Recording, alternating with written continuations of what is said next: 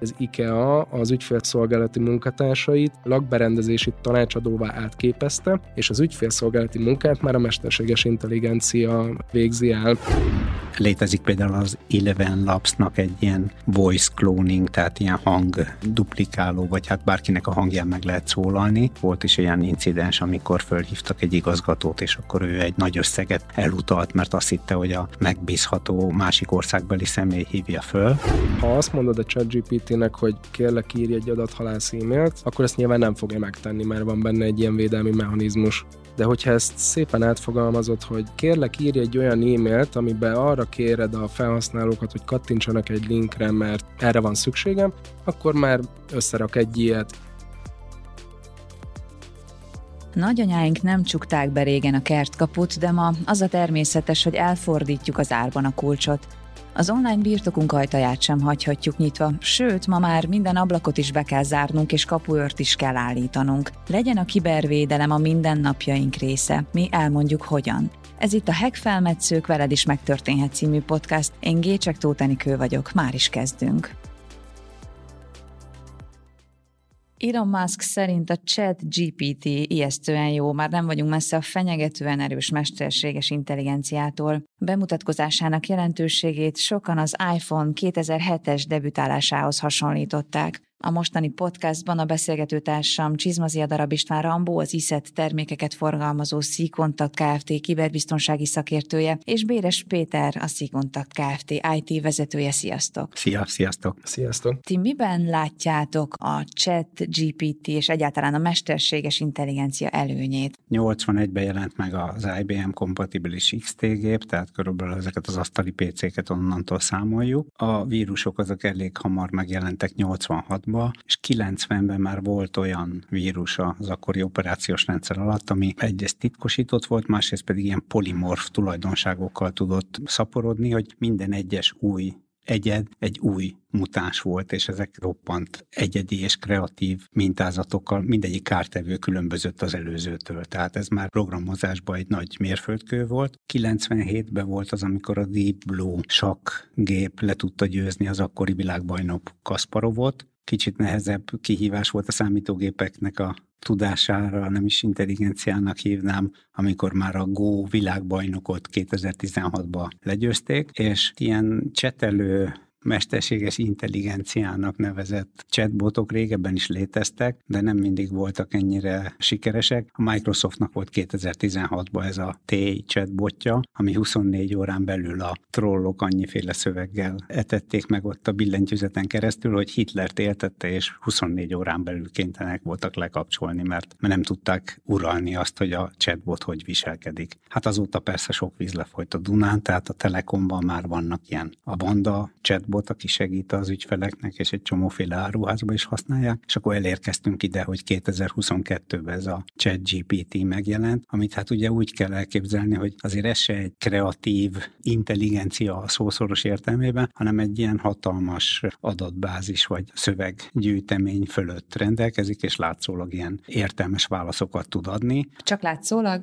Ha a kreativitást nézem, például ugye a Black Mirror sorozatot szerintem elég sokan ismerik, a szerzője az megkérte a ChatGPT-t, hogy generáljon egy új Black Mirror epizódot, és hát tulajdonképpen csak annyit csinált a ChatGPT, hogy a régi epizódokból, ilyen részletekből csinált egy ilyen katyvaszt. Tehát azért igazi kreativitást nem tud csinálni. Tehát újat nem tud alkotni, hanem a meglévő adatokat tudja úgy visszaadni nekünk, hogy úgy tűnjön, hogy tud használható eredményt adni, csak ugye tudni kell, hogy mit várhatunk el tőle, és mi az, ami még meghaladja egyelőre a képességeit. De hasznos eszköznek. Jó, akkor mit várhatunk el tőle, ami hasznos? A hétköznapi feladatokban mit tud segíteni? Ha mondjuk rövid összefoglalókat kell elkészíteni, akkor programkódot is tud generálni. Ugye ez kicsit hasonló ahhoz, hogy az atomot mire lehet használni. Tudjuk használni atomerőművet építeni, de atombombát is lehet belőle csinálni. Tehát mondjuk, amikor valaki egy kockás papírra leskribálja, hogy milyen weboldalt szeretne, akkor le tudja generálni generálni azt a HTML kódot a program, hogy egy kész működő kódot kapok. Viszont ugye hát rossz célra is lehet használni, hogyha mondjuk a bűnözők akarnak kártevő kódot fejlesztetni vele, vagy azokba a hibát keresni, akkor ők is meg tudják ugyanezt tenni. Tehát az eszköz mindenkinek a rendelkezésre áll, akár jó célokat kér tőle, akár rosszat. Azt kell látni, hogy maga a GPT az a Generative Pre-Trained Transformernek a rövidítése, ami nagyjából magyarra azt jelenti lefordítva, hogy begépelsz valamit, és arra ki fog adni valamilyen outputot leegyszerűsítve, és maga a GPT most a négyes modellverziónál jár, és az az érdekessége ennek, hogy 100 trillion paraméterrel lett tanítva, ez egy óriási szám, ezért képes ilyen használható válaszokat adni, hát nagyon nagy az az adatbázis, nevezzük most adatbázisnak, amivel őt betanították. Ami viszont érdekes benne, hogy nem determinisztikus, ami azt jelenti, hogy ha te ötször beírod ugyanazt a kérdést, vagy a mondatodat, akkor lehet, hogy teljesen öt különböző választ fog adni rá. Nem konzekvensen ugyanazt a választ kapod meg minden alkalommal, amikor felteszed ugyanazt a kérdést. Másrészt a válaszai között nincs logika, tehát nem látja az összefüggéseket, viszont kontextusba tud maradni. Tehát, hogyha te beszélgetsz vele egy 10 percet, akkor emlékszik idézőjelbe az 5 perc ezelőtti kérdésedre, és arra is tud reagálni. Tehát ezek ilyen nagyon érdekes apróságok. Ami még talán érdekes, és ezt sokszor tapasztaltuk így a tesztelés vagy a használat során, ezt halucinációnak nevezik így a köznyelvben, ami azt jelenti, hogy ha valamire nem tud választ adni, akkor ő erre kitalál valamit. Mondok egy egyszerű példát, ha megkérdezett tőle, hogy Magyarországon milyen egyetemek foglalkoznak AI kutatással. És akkor elmondja azokat, amik tényleg foglalkoznak AI kutatással, meg még mellé rak három-négy olyat, amit így ő talál ki, hogy lehet, hogy a műszaki egyetemen ezzel a kutatócsoport néven foglalkozik valaki ezzel, de ez nem is létezik. A hitelességet szeretném ide behozni, hogy ez egy nagyon fontos szempont, hogy régen elhittük azt, ami a könyvekben volt, utána elhittük, ami a tévében volt, utána elhittük, ami a Wikipédián van, most meg elhiszük, amit az AI mond. Vagy most már semmit sem hiszünk el inkább semmit. 2021-ig tartalmaz adatokat, tehát például az orosz-ukrán háborúról, ha kérdezed, akkor nem fog tudni válaszolni, és teljesen offline rendszer. És én azt gondolom, hogy még ez a szerencsénk, hogy nem online, tehát nem engedték rá a teljes internet tartalomra, mert én abban látom majd az igazi nagyugrást még ezután is, hogy ha ő magától úgymond minden adatot elér az online térben, akkor válhat úgymond talán veszélyesebbé. De hát mégiscsak ez lesz a következő lépcső, nem? Elképzelhető, igen, vagy legalábbis hát ezt várjuk. Az, hogy most a szabályozások és mikorra jutunk el ide, és mikor fogja ezt így a társadalom úgymond elfogadni és engedélyezni, az még egy jó kérdés, tehát ezt nem lehet jelenleg megmondani, de valószínűleg így ez lesz a következő lépés, ami szintén fel fogja borítani a asztalt. Ennél nagyobb kamukat is tud azért generálni, mert valaki megkérdezte tőle, hogy a József Attila hogy halt meg, és akkor azt mondta, hogy a József Attila úti kórházba szállították, ahol aztán öngyilkos lett és kiugrott az emeletről. És hát ugye el sem nevezhették volna róla a kórházat, tehát van, amikor itt teljesen eszement, eszement válaszokat ad.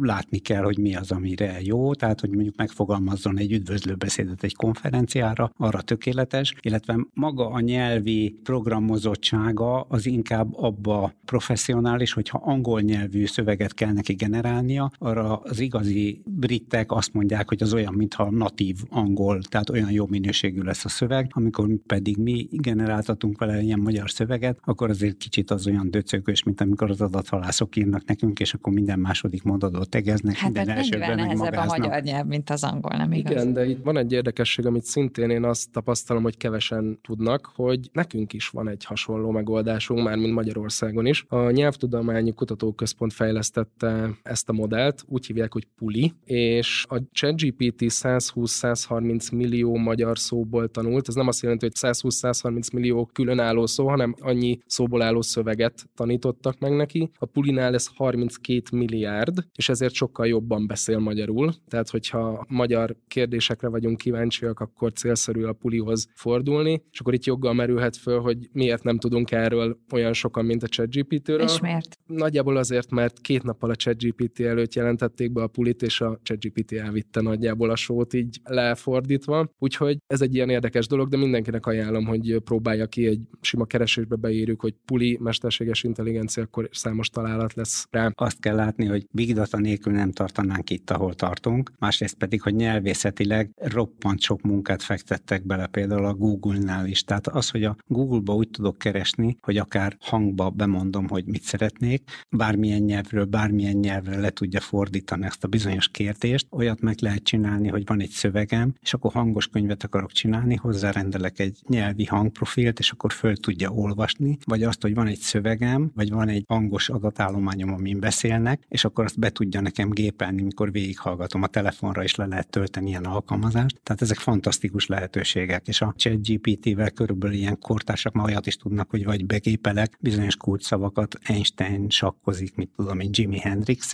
és akkor le tud generálni egy olyan képet, egy adott festmény, olajfestmény, vagy fotorealisztikus képbe, ami ezt ábrázolja, ezt a helyzetet, vagy pedig 3D-s modellt is tud már generálni az Nvidia-nak az eszköze. Tehát ezek azért fantasztikus lehetőségek ahhoz képest, hogy elindultunk ilyen gyufaszál emberkés játékokkal a 80-as években a játékokból. És akkor visszakanyarodva a kérdésedre, hogy milyen előnyei lehetnek a használatnak. Egyrészt egy kicsit hazabeszélve vírusvédelmi oldalról, vagy végpontvédelmi oldalról, a mi megoldásaink már 1989-től kezdődően alkalmaznak valamilyen hát nem mesterséges intelligenciát, hanem első körben még ilyen adatosztályozás volt, utána a 90-es évek elejétől gépi tanulás, és akkor folyamatosan kapcsolódtak be így a védelmi megoldásokba ezek az új technológiák. Tehát, hogy védelmi oldalon mi is használjuk ezeket, mert egyrészt hatékonyabb a védelem, természetesen jól meg kell tanítani őket, hogy fel tudja ismerni, hogy mi a káros kód és mi nem, de hogy alapvetően nagyon sok emberi munkát tudott ugye levenni a szakértők válláról. Akkor nálatok cégen belül is van ilyen jellegű fejlesztés, mesterséges intelligencia fejlesztés. Abszolút. Iszeten belül egy konkrét csapat van erre vonatkozóan, hogy bizonyos területekre hol és milyen formában tudják alkalmazni, tehát nem csak a végpontvédelembe, nem csak a víruslaborba, hanem alapvetően akár más departmenteknél, tehát a salesen, marketingen, minden területre ez begyűrűzött úgymond így az utóbbi években. Tehát az, hogy Magyarországon ennyire felkapott 2023 elején, vagy 2022 végén lett, az nem ezt jelenti, hogy most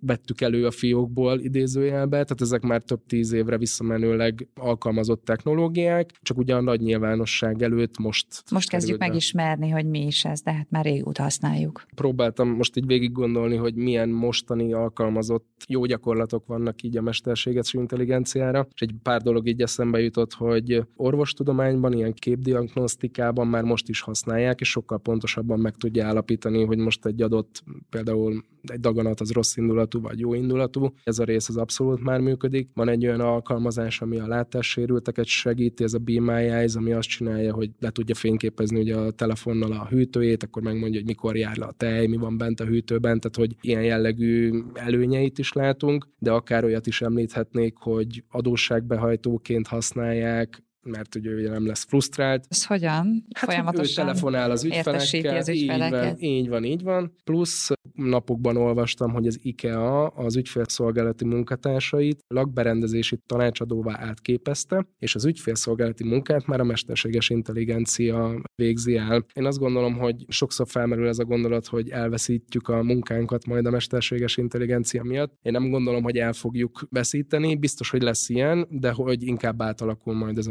munkaerőpiac, és alkalmazkodnunk kell ehhez az új technológiához. Talán pont a kreativitás az, amire jobban hangsúlyt tudunk fektetni emberként, tehát a, a humán oldalunkat tudjuk kidomborítani. Sokan érzik úgy mindenek ellenére, hogy kicsit lassítani kellene a rohanás ütemét. Apokaliptikus és plenáris méretű aggodalmakat fogalmaz meg a Center for AI Safety néhány hete közzétett nyilatkozata is, amely szerint a mesterséges intelligencia okozta kihalás kockázatának mérséklését globális prioritásként kell kezelni. Más társadalmi szintű kockázatok például a világjárványok és az atomháború mellett. A dokumentum megfogalmazói nyolc csoportba sorolták a mesterséges intelligencia biztonságos működésével kapcsolatos kockázatokat. Ezek között vannak olyanok, hogy nyilván ugye nem mindegy, hogy milyen célra használjuk, tehát pusztító célokra is fel lehet használni amit ti is említettetek, hogy téves információkat képes megosztani, hibás célokkal be lehet tanítani, az emberiség elveszítheti az önirányítás képességét, és hát még sorolhatnánk az aggályokat. Egyébként van egy olyan pont, ami éppen arra utal, hogy egyre kifinomultabb módon képesek megtéveszteni az embereket. És hát ez kibervédelmi kockázatokat is felvet. Ugye ti is mondtátok, hogy akár vírusvédelemre is lehet használni, de pont, hogy vírusok kreálására is. Milyen kibervédelmi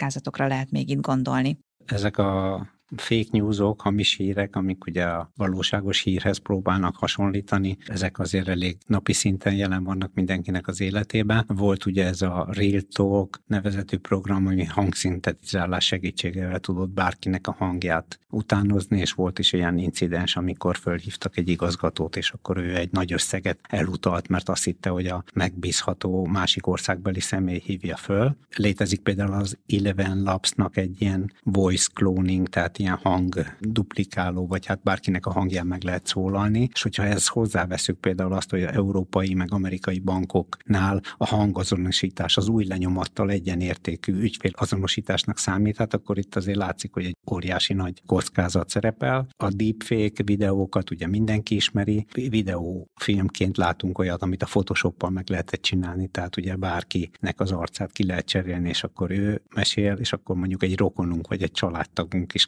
kérhet tőlünk pénzt, úgyhogy bűnözők vannak a túloldalon. Saját hangján. Saját hangján. Nagymama hangján. Unokázós csalás. És, és hát ez, ez, ez a fake news, meg hamis hír, ez tulajdonképpen azért látjuk, hogy napi szinten is előjön. Tehát amikor nem tudjuk eldönteni, volt például, amikor egy tucat rendőr legyűrte a Trump elnököt, és akkor ugye kiderült, hogy ez csak a mesterséges intelligencia generálta, de volt Puficsekibe ugye a római pápa is, és hát hogyha azt vesszük, hogy különböző országokban ez más százalék szokott lenni, Magyarország azt hiszem ebbe nem áll túl jól, Már hogy miben? a hírfogyasztást a közösségi oldalakról veszi, és nem pedig hírportálokról, akkor ugye el lehet képzelni, hogy bárki legenerálhat bármilyen információt, videót, képet, és akkor azt az emberek hírnek, készpénznek Na igen, de hát hol veszik. lesz ennek a határa? Tehát honnan fogjuk tudni tényleg adott dologról, hogy az, az valóban megtörtént-e vagy sem? Ez Tehát erre lesz-e bármiféle rendszer ennek a szűrésére? tervezés alatt vannak ilyen jellegű rendszerek, vagy a magának a mesterséges intelligenciának, vagy a mesterséges intelligenciát fejlesztő cégnek meg kell jelölni azokat a tartalmakat, amiket egy mesterséges intelligencia gyártott, vagy hozott létre. A szabályozás az, az a baj, hogy mindig ugye a technológia mögött kullog, tehát sajnos ez mindennel így volt, a mesterséges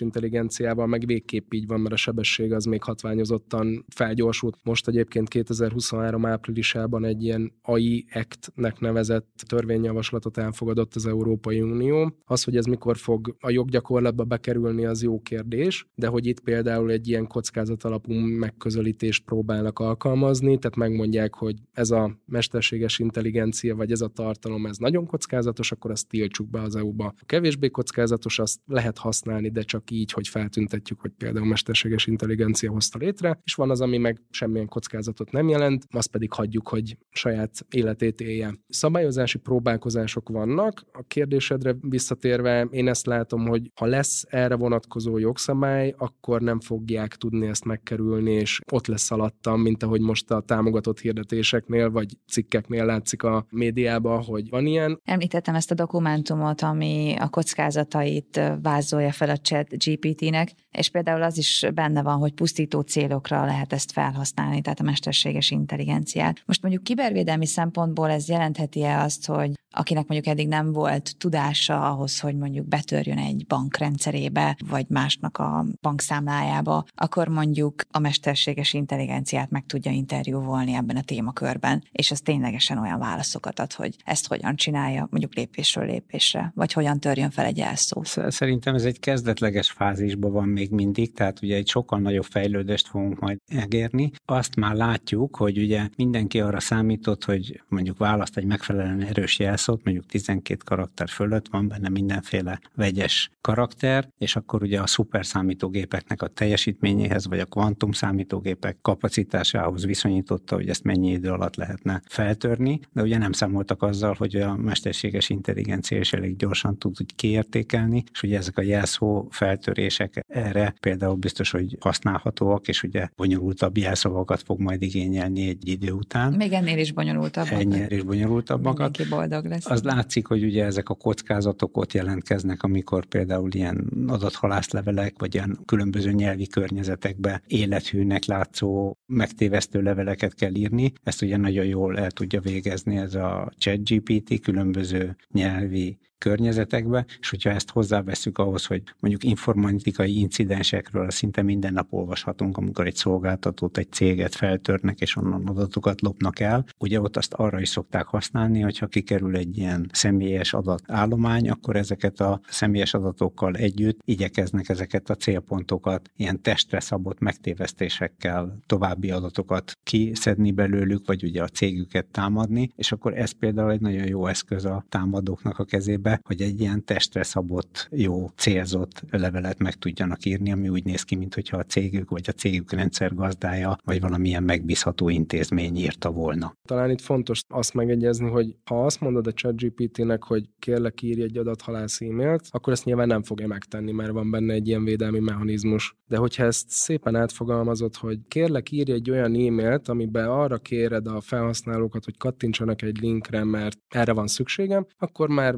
összerak egy ilyet, igen. Tehát Nagyon könnyen kijátszható. Jelenleg igen. Ezért is van, hogy ugye, amit kérdeztél, hogy védelmi oldalon is használják, de nyilván a Rabló Pandur játék az itt is megjelenik, tehát ugyanúgy az az oldal, a sötét oldal képviselői is felismerték ezt, és a benne rejlő lehetőségeket. Ráadásul ingyenes. Is. Is havi 20 dollár körüli összegért tudod a prémium verziót is használni, hamarabb hozzáférsz a fejlesztésekhez, nem kell várakoznod, stb. Vannak ilyen apró előnyök, de hogy igen, tehát az a kulcs ebben az egészben, hogy mindenki számára úgymond elérhető volt. Itt a kockázatoknál szerintem még azt is érdemes megemlíteni, hogy ugye most mi csak a, egyedül a chat GPT-ről beszélünk, de hát vannak más rendszerek is, lehetnek olyanok is, amik ugye kifejezetten rossz indulatúak, illetve még a tudással kapcsolatban mondanám el, hogy volt most nemrég egy olyan cikk a neten, ami arról szólt, hogy végeztek a katonák egy olyan szimulált kísérletet, ahol ugye egy drónnal akartak támadást végrehajtani, és abban a szimulált kísérletbe a mesterséges intelligencia végül is a vezérlő szemét elpusztította ebbe a szimulált kísérletbe azért, mert hogy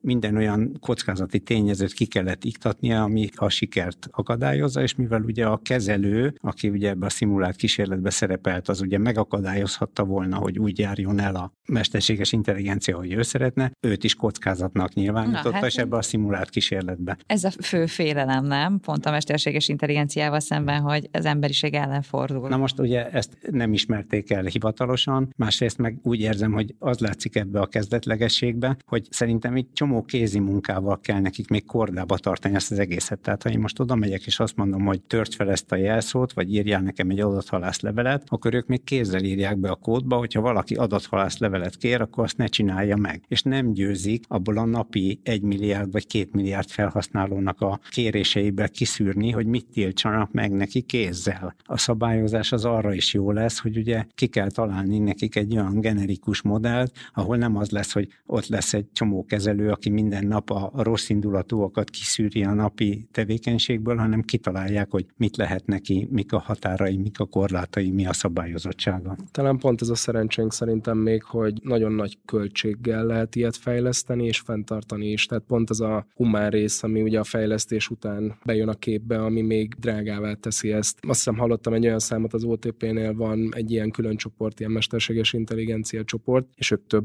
10 milliárd forintot költenek erre, hogy a saját rendszereikben, meg ugye az ügyfélkiszolgálás érdekében ilyen jellegű rendszereket fejlesztenek. Ez még nem egy olyan dolog, amit így levesz a nem tudom milyen kiberbűnöző így a polcról, és akkor 5 perc alatt már használja. Még most dollárért. nem tartunk. Most egyébként jelenleg azért ingyenes, mert hogy most a tesztelési, betanítási, fejlesztési szakasz zajlik, nem? Tehát nekik jól jön, hogy ennyi ember, több milliárd ember használja ezt világszerte, és tanítgatja végül hát, is a rendszer. Kicsit olyan ez is, mint a Facebook-kal kapcsolatban szokták mondani, ahol nem fizetsz egy szolgáltatásért, ott te magad vagy az áru. Így Tehát van. igazából mi vagyunk az önkéntes tesztelők, akik ellátják olyan adatokkal, amiből tud tanulni. Igen, és itt ez a data poisoning, vagy adatmérgezés, ami bejöhet a képbe. Ez azt jelenti, hogy ha nagyon nagy mennyiségű adatot be tudsz egy témában juttatni neki, akkor ő meg lesz arról győződve, hogy az az igaz és ezt vissza fogja adni. Ezekkel a rendszerekkel ez egy valós veszély, úgymond, hogy ilyen adatmérgezéssel próbálják így eltéríteni a válaszokat, most így nagyon leegyszerűsítve. Úgyhogy ez is itt akár a ChatGPT-nél vagy a hasonló modelleknél megjelent, hogy ezt is próbálják így kihasználni. Hát van miből gyűjtenie. A ChatGPT-nek a UBS befektetési bank kutatása szerint már az első hónapban 57 millió aktív felhasználója volt, ami 2023. januárjára valószínűsíthetően átlépte a 100 milliós bűvös számot. Csak összehasonlításképpen a TikTok közösségi média alkalmazásnak közel 9 hónapra volt szüksége az indulása után, hogy ugyanezt a felhasználói bázist kiépítse, az Instagramnak pedig nagyjából két és fél év kellett ahhoz, hogy 100 millió havi aktív felhasználóra tegyen szert. Igen, tehát adatvédelmi szempontból azért lesznek itt aggályok, nem vagyunk szégyenlősek, ha arról van szó, hogy miket írjunk be és miket osszunk meg magunkról, ezt tudjuk, tehát világszinten óriási probléma, hogy mi kerül ki rólunk. A legnagyobb probléma, hogy egy ilyen black boxként kell tekinteni ezt a ChatGPT-t, tehát hogy nem tudod, hogy hova megy az adat, kivel lesz megosztva, tehát third party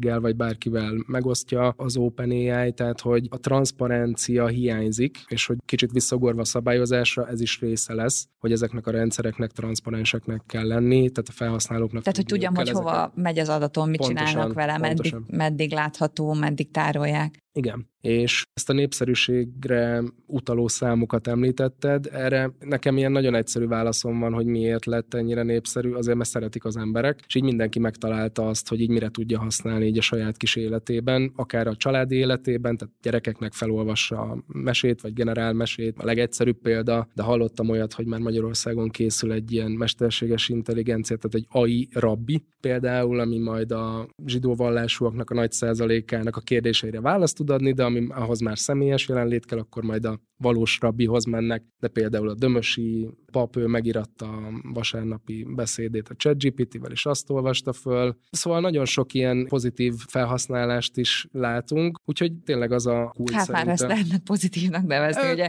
igen, megítélés igen, kérdése megítélés. ez is. Nyilván az elején a gyerekek azok arra használták, hogy a házi feladatot, meg a dolgozatot megirattassák velük, de hogyha mondjuk ennél egy kicsit messzebb nézünk, akkor például nagyon jó gyakorlat lehetne az iskolákban az, hogy egy órán a gyerekekkel legeneráltatnak egy ilyen dolgozatot, vagy egy ilyen kérdést, és akkor utána kielemzik, hogy na mik azok az észrevehető jelek, amiből látszik az, hogy ezt a mesterséges intelligencia csinálta, vagy és ha neked kellene csinálni, akkor javítsd át, vagy írd meg te a saját szavaiddal, tehát ott se a tiltás lenne a megfelelő. Nyilván meg kell nézni, hogy ne a házi feladatot máshol csináltassa meg, hanem lehetne ezt oktatási célra úgy is elkészíteni, hogy az a gyerekeknek is adjon valamit, játékosság, meg tudás felkészítés, jövő felkészítés szempontjából is. Ha már az oktatást említetted, 2023. január 4-től a New Yorki Oktatási Minisztérium korlátozta a ChatGPT-hez való hozzáférést az állami iskolai internetről és eszközökről. Mert hogy voltak olyan szakdolgozatok is, amelyeket a ChatGPT írt meg, és teljesen nehezen volt felismerhető, hogy ez nem valódi ember által kreált történet volt. Elvileg van benne egy ilyen lehetőség, hogy ugye ezt le tudja ellenőrizni, de ezzel kapcsolatban olvastam egy cikket, hogy a tanár az végigment a gyerekeknek a dolgozatán, és akkor mindegyikre azt mondta, hogy ezt is a ChatGPT írta le, ellenőriztem ezt is, és akkor utána a tanártól elkérték, hogy na akkor töltsük be neki az ő diplomamunkáját, amit 30 évvel ezelőtt írt, és arra is azt mondta a ChatGPT, hogy ezt is én írtam, ezt is a ChatGPT készítette. Tehát azért az ő válaszaiba nem lehet mérget venni, vagy nem lehet száz százalékig igaznak elfogadni. Nyilván ugyanúgy, ahogy a összeollózott diplomamunkák esetében is megnézik, ha az ember egy felsőoktatási intézményen dolgozik, megnézik, hogy nem úgy ollózta össze Na másnak jó, az hát anyagából. Igen. A probléma ezzel tényleg az, hogy ki fogja tudni felismerni, hogy kitől származik az adott egy, Egyrészt szerintem minden szakdolgozatnál ugye meg kell jelölnöd a forrást, meg fogod jelölni a ChatGPT-t is. Másrészt fejlesztenek több olyan programot, ami képes lesz remélhetőleg a jövőben hatékony hatékonyabban, mint most felismerni azt, hogy ezt valamilyen mesterséges intelligencia alkotta, harmadrészt meg szerintem ez is egy picit át fog alakulni. Most nem feltétlenül szakdolgozat rész, hanem hogy kevesebb beszél lesz az egyetemeken, hanem más formában fognak számon kérni az oktatók. De nyilván ennek olyan oldala is van, hogy az is felmerült már, hogy ugye oktatókra sem lesz szükség, hiszen egy sokkal rugalmasabb tananyagot össze tudsz magadnak rakni a mesterséges intelligencia által. Én ebbe se vagy az, azért biztos, hogy ez rövid időn belül megvalósul, mert azt a személyes varást, főleg, hogyha egy jó oktatóról beszélünk, azt azért nehéz pótolni egy ilyen mesterséges intelligenciával. Én még kicsit ilyen óvatosabban állok ehhez a kérdéskörhöz. De egyébként még ehhez reagálva egy dolgot, hogy amit István említett, hogy ugye a mesterséges intelligencia akár jogi oldalról, akár egy ilyen szakdolgozat esetén azt mondja, hogy én írtam, vagy a mesterséges intelligencia írta, akkor a szabályozásba valószínűleg a jövőben az is bele fog kerülni, hogy az emberek fellebbezhessenek az ellen, hogy ugye nem fogadják el azt a tényt, hogy a mesterséges intelligencia azt mondta, hogy ez most ilyen vagy olyan. Mondok egy nagyon egyszerű dolgot, hogy ha a bírót megpróbáljuk kivenni egy tárgyalási pozícióból, és majd a mesterséges intelligencia fogja azt mondani, hogy te bűnös vagy, vagy nem, akkor ugye legyen lehetőség egy ilyen jogorvoslatra, hogy te az ellen fellebbezni tudj, hogy mégis legyen egy valódi humán bíró, aki eljár az ügyetben. Tehát, hogy nagyon messzire vezetnek ezek a dolgok. Egyébként így összességében a chat GPT-vel kapcsolatban is el lehet mondani, hogy több kérdést vet föl, mint amennyit megold. Tehát azért pontosan a szerzői jogi kérdéseknél is el lehet gondolkodni azon, hogy az a zene, az a festmény, vagy az a szöveges mű, amit ő megkreált, az ugye kinek a szerzői jogába áll. Tehát itt voltak, akik már ugye próbáltak pereskedni az OpenAI céggel, hogy ugye az az óriási nagy adatbázis, amin ugye betanították ezt a programot, az tartalmazta az ő szerzői jogvédett műveiket is, és akkor ugye ők igényt formálnak arra, hogy hát ebből részesedést kapjanak, vagy azt vegyék onnan ki. A pernek de, már vége? De Nincs, tudni az nincs, de a keletkezett műveknek a szerzői jogállása is a jövő jogászaira vár, hogy erre mit mondjanak. És hát a biztonságtudatosság is egy olyan, ami egyáltalán nincs kitalálva. Itt mondok-e például egy ilyen tipikus incidenst, a Samsungnál fordult elő, hogy ők, ők bizalmas céges anyagokat átirattattak vele, átfolyattak a chat GPT-n, és ugye minden, amit az ember oda belapátol, az bekerül abba a nagy adatbázisba, amit utána egy bármilyen generálás akkor bárki Kicsit más is megkaphat, és itt forráskódok, belső értekezleti anyagok kerültek ki, tehát ugye nem volt meg az az oktatás az ottani dolgozóknál is, hogy észre kell kezelni ezeket az anyagokat, és ugye ismeretlen, ez ugyanolyan, mint hogyha egy Shadow IT-t használok egy cégnél, tehát ugye nem engedélyezett szolgáltatásokba, Dropboxokba, privát e-mail címre, privát felhőbe töltök föl céges anyagokat, és hogyha onnan kiszivárok, vagy ellopják, akkor ugye céges adatokat lopnak el, azt nem lehet akárhova betölteni. Tehát ez egy tudatosságot, meg egy képzést igényelne. Konkrétan céges formában, tehát hozzánk is számos ilyen kérdés érkezett, hogy a védelmi programmal hogy tudják tiltani ezeknek a weboldalaknak vagy alkalmazásoknak az elérését. Bizonyos helyeken úgymond időben Más ébredtek. cégek, így van, így van, tehát pont erre a Samsungos esetre kicsit hajazva, hogy valaki ebbe az irányba menekült, hogy, hogy ugye betiltotta a céges eszközökön a használatát, de, de számos olyan jó példa van, ahol pedig már alkalmazzák is, tehát hogy használják ezt napi szinten, csak hogy hatékonyabbá tegyék a munkájukat. Mondok egy példát, megkéred, hogy írjon egy 400 soros programkódot, azt teljesen jó minőségben megírja, és annak a fejlesztő kollégának csak át kell néznie úgymond azt a 400 sort, hogy lát-e benne valami nagyon nagy hibát, vagy és megírni azt a négy olyan programsort, amire feltétlen szükség van arra, hogy tök jól fusson le ez a kód. Egy napos munkát úgymond egy órára le tud csökkenteni, ha ilyen arányokat nézünk. De egy, még hogyha egy ilyen jó analogiát akarunk látni, akkor hogyha mondjuk kell írnod egy cikket, és annak kell egy frappáns cím, akkor ugye azt meg tudod kérni tőle, hogy na ez a téma, légy szíves generálj le nekem 10 vagy 20 vagy 100 címet, és akkor megnézem, hogy ebben van-e frappáns. De azt mondod, hogy szeretnél a stand-up műfajban megmérni magad, és írjon neked egy 20 perces vagy fél órás számot, amin az emberek nevetni fognak, azt tuti, hogy nem fogja megcsinálni. Na, de hát azért van rés a pajzson. 2023 márciusában néhány órára adatvédelmérés keletkezett a ChatGPT rendszerében a chatbot karbantartása során. Le is kapcsolták a modellt, és egyébként minden egyes beszélgetés, amit a chatrobottal folytattak, ugye ez tárolódik a, a felhasználó csevegési előzménysávjában, ahol később újra megtekinthető, és ez a hiba lehetővé tette, hogy egyes felhasználók láthassák más felhasználók beszélgetéseinek részletét vagy címét. Hát igen, tehát hogy azért óvatosnak kell lenni, nyilván ilyenek előfordulhatnak a jövőben feltételezem, nem lehet teljesen tökéletesíteni a rendszert, vagy el lehet jutni arra a szintre, hogy ilyenek ne fordulhassanak elő? Most hirtelen egy olyan példa jutott eszembe, ami a Covid idején merült föl, hogy ugye mindenki hazatért az otthonába, és elkezdett valamilyen videó alkalmazásokat, vagy tehát ilyen collaboration eszközöket használni, és a Zoomnál volt ez, hogy ugye rászakadt több százezer, több millió felhasználó akkor a Zoomra, ami egy startup volt, most nevezzük így, és finoman fogalmazva biztonsági szempontok nem voltak prioritásban a fejlesztés során, és amikor a Covid alatt óriási felhasználó szám rájuk szakadt, és jöttek a hiba jelentések, hogy akkor ez sem jó, ez sem biztonságos, ezzel valami valamit kellene kezdeni, akkor szépen elkezdték ezeket befoltozni, ezeket a lyukakat. Egy programfejlesztésnél ez egy ilyen alap tendencia, amit mi szoktunk általában mondani, hogy a security by design, ez a kifejezés, tehát hogy már nyilván költséges ez a része egy applikáció vagy egy bármilyen fejlesztésnek, de muszáj már a kezdeteknél belepakolnunk, mert utána sokkal költségesebb lesz, hogyha már kijövünk a kész megoldással, és utólag kell ezt belefejleszteni. Tehát én itt is azt látom, hogy a Zoom elkövette ezt a hibát, úgy tűnik a ChatGPT is valamilyen szinten el elkövette ezt a hibát, meg még sokan elfogják a jövőben, de hogy az lenne a jó, ha elérnénk addig, vagy elérnénk azt a szintet, amikor ez már tényleg a fejlesztés nulladik tervezési fázisában benne foglaltatik, hogy akkor ezekre a pontokra nézzük meg, hogy tényleg sérülékeny, vagy sem. Oké, okay, de hát addig is fogjuk használni, szeretjük használni, újdonság, játszunk vele, próbálgatjuk.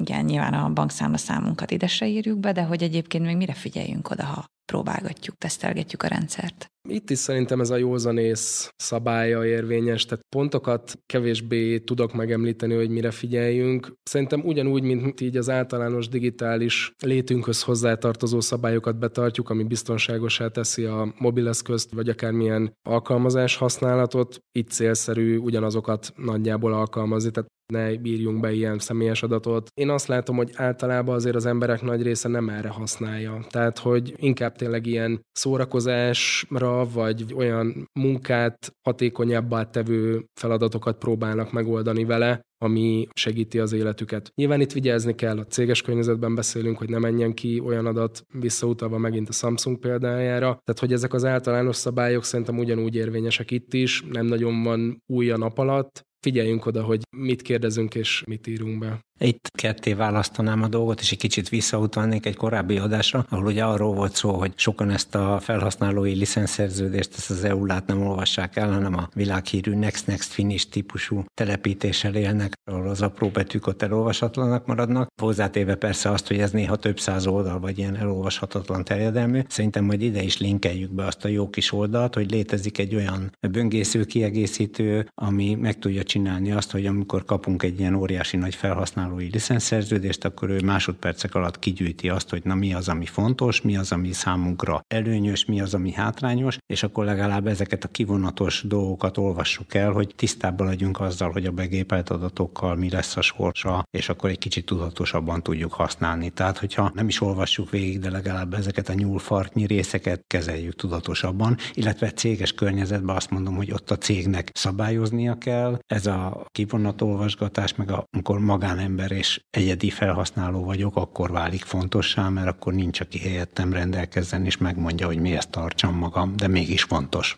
Jó, hát ebben a podcastban azért a jelenben is voltunk, meg erősen a jövőben is, nagyon sok kérdőjel van még, kíváncsian várjuk a folytatást, meg kicsit rettegve is várjuk a folytatást, összegezzünk egy-egy mondatban. Létezik egy olyan fogalom, amit úgy hívnak, hogy technológiai szingularitás. Nagyon Ez, szép. hogyha a definíciót felemlegetjük, az úgy szól, hogy a mesterséges intelligencia megjelenése miatt a technológiai fejlődés és a társadalmi változások annyira fölgyorsultak, hogy a szingularitás előtt élők képtelenek felfogni vagy megbízhatóan kezelni. Mm, igazából sokszor látjuk ennek a jeleit, mert például olyan autóval járunk, amit már nem tudunk megszerelni, nem egészen pontosan tudjuk, hogy a számítógépünk hogy működik, de azt gondolom, hogy az élethosszig való tanulás az itt is nagyon fontos. Senki nem teheti meg, hogy nem ismerkedik meg a chat GPT-vel, és nem tanulja meg annak a felelősségteljes használatát. Biztos, hogy nem betiltani kell, hanem okosan bevonni a feladat megoldásokba, akár cégről, akár magán felhasználóról van szó. Péter,